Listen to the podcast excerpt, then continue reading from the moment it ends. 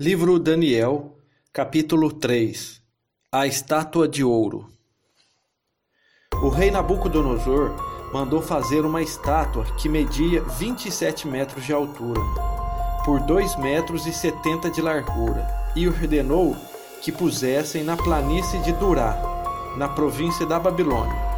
Depois ordenou que todos os governadores regionais, os prefeitos, os governadores das províncias, os juízes, os tesoureiros, os magistrados, os conselheiros e todas as outras autoridades viessem à cerimônia da inauguração da estátua. Todos eles vieram e ficaram de pé em frente da estátua para a cerimônia de inauguração. Aí o encarregado de anunciar o começo da cerimônia disse em voz alta: Povos de todas as nações, raças e línguas, quando ouvirem o som das trombetas, das flautas, das cítaras, das liras, das harpas e dos outros instrumentos musicais, ajoelhem-se todos e adorem a estátua de ouro que o rei Nabucodonosor mandou fazer. Quem não se ajoelhar e não adorar a estátua será jogado na mesma hora numa fornalha acesa. Assim, logo que os instrumentos começaram a tocar, todas as pessoas que estavam ali se ajoelharam e adoraram a estátua de ouro. A desobediência dos amigos de Daniel. Foi nessa hora que alguns astrólogos aproveitaram a ocasião para acusar os judeus eles disseram ao rei Nabucodonosor: Que o rei viva para sempre. O Senhor deu a seguinte ordem: Quando ouvirem o som dos instrumentos musicais, todos se ajoelharão e adorarão a estátua de ouro. Quem desobedecer a essa ordem será jogado numa fornalha acesa. Ora, o Senhor pôs como administradores da província da Babilônia alguns judeus. Esses judeus Sadraque, Mesaque e Abidnego não respeitam o Senhor, não prestam culto ao Deus do Senhor, nem adoram a estátua de ouro que o Senhor mandou fazer. Ao ouvir isso, Nabucodonosor ficou furioso e mandou chamar Sadraque, Mesaque e Abidnego. Eles foram levados para o lugar onde o rei estava, e ele lhes disse: é verdade que vocês não prestam culto ao meu Deus, nem adoram a estátua de ouro que eu mandei fazer? Pois bem, será que agora vocês estão dispostos a se ajoelhar e adorar a estátua logo que os instrumentos musicais começarem a tocar? Se não, vocês serão jogados na mesma hora numa fornalha acesa.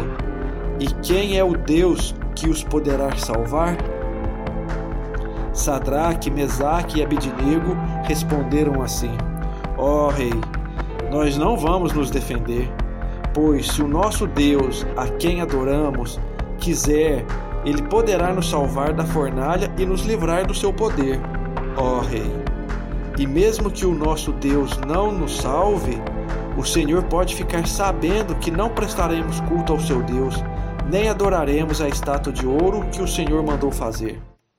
Os três moços na fornalha acesa. Ao ouvir isso, Nabucodonosor ficou furioso com os três jovens e, vermelho de raiva, mandou que acendesse a fornalha sete vezes mais do que de costume. Depois mandou que os seus soldados mais fortes amarrassem Sadraque, Mesaque e Abidnego e os jogassem na fornalha.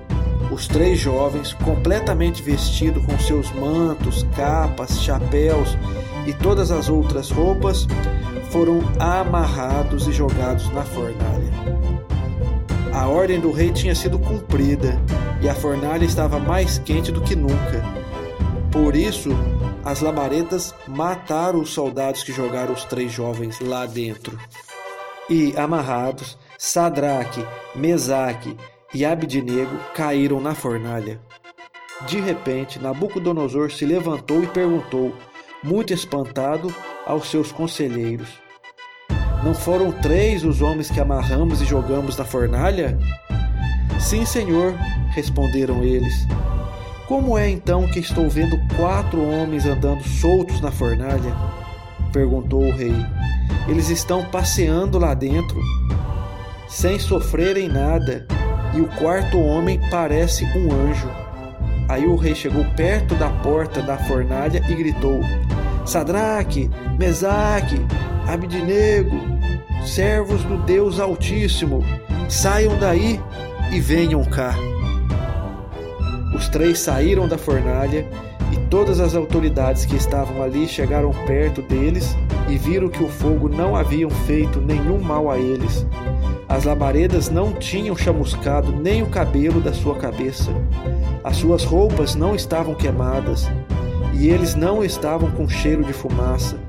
O rei gritou: Que o Deus de Sadraque, Mesaque e Abednego seja louvado. Ele enviou o seu anjo e salvou os seus servos, que confiam nele. Eles não cumpriram a minha ordem, pelo contrário, escolheram morrer em vez de se ajoelhar e adorar um Deus que não era o deles. Por isso, ordeno que qualquer pessoa, seja qual for a sua raça, nação ou língua, que insultar o nome do Deus de Sadraque, Mesaque e Abednego seja cortada em pedaços e que a sua casa seja completamente arrasada, pois não há outro Deus que possa salvar como este. Então, o rei Nabucodonosor colocou os três jovens em cargos ainda mais importantes na província da Babilônia.